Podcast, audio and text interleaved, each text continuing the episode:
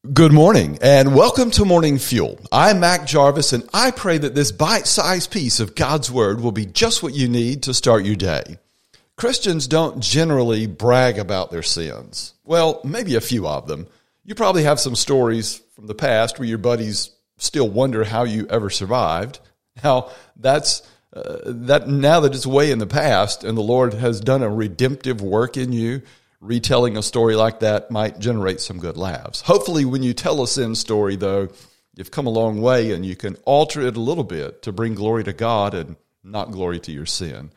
And then most of us have some sin stories that we don't brag about. We don't even want to talk about them.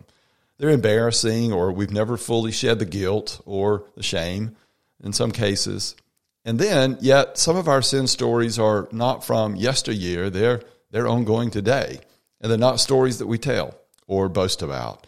No one's going to boast about how much they lust or how often they're dishonest or how unfairly they treated their spouse. But there is one exception to that general rule, and that's the sin of worry. We brag too much about worrying. How often have you heard or have you said, I stayed up all night worrying. I've worried over this for months. I've worried myself to death. And we do it almost proudly because we think worry indicates that we really care. And well, if you really care, you're going to worry. You know, worry is a part, a real part of life. And yes, if you care, you worry when someone or something that you care about is compromised. But worry should be an emotion that we enter into when something happens to provoke it, but it's not a place for the Christ follower to stay. We can't live in worry. And that's the key to understanding it and overcoming it. It is a natural and can be helpful emotion, but it's not a place that followers of Christ are to live. Listen to Jesus in Luke 12, verses 22 through 25. Then he said to his disciples, Therefore, I say to you, do not worry about your life, what you will eat, nor about the body, what you will put in. Life is more than food, and the body more than clothing.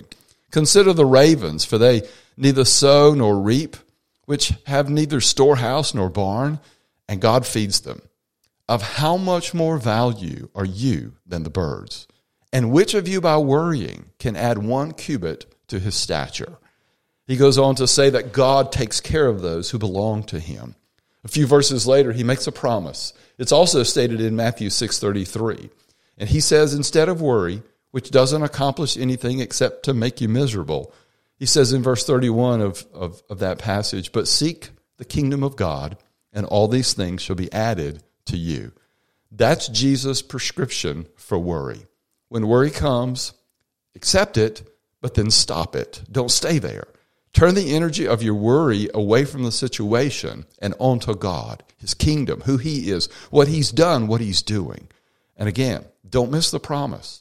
Jesus said, These things will be added to you. How much influence does worry have over you? Would you be willing to take Jesus up on this instruction for what to do and receive his promise for what he will do if you will handle worry his way? I want to pray that you will. Heavenly Father, help your son, your daughter to see your great promise here. It makes so much sense. Worry accomplishes nothing. We already know that. But you can do all things. May they turn their attention to you and your kingdom when worry strikes. And may they seek you and your kingdom and receive your promise of providing all that they need. In Jesus' name I pray. Amen.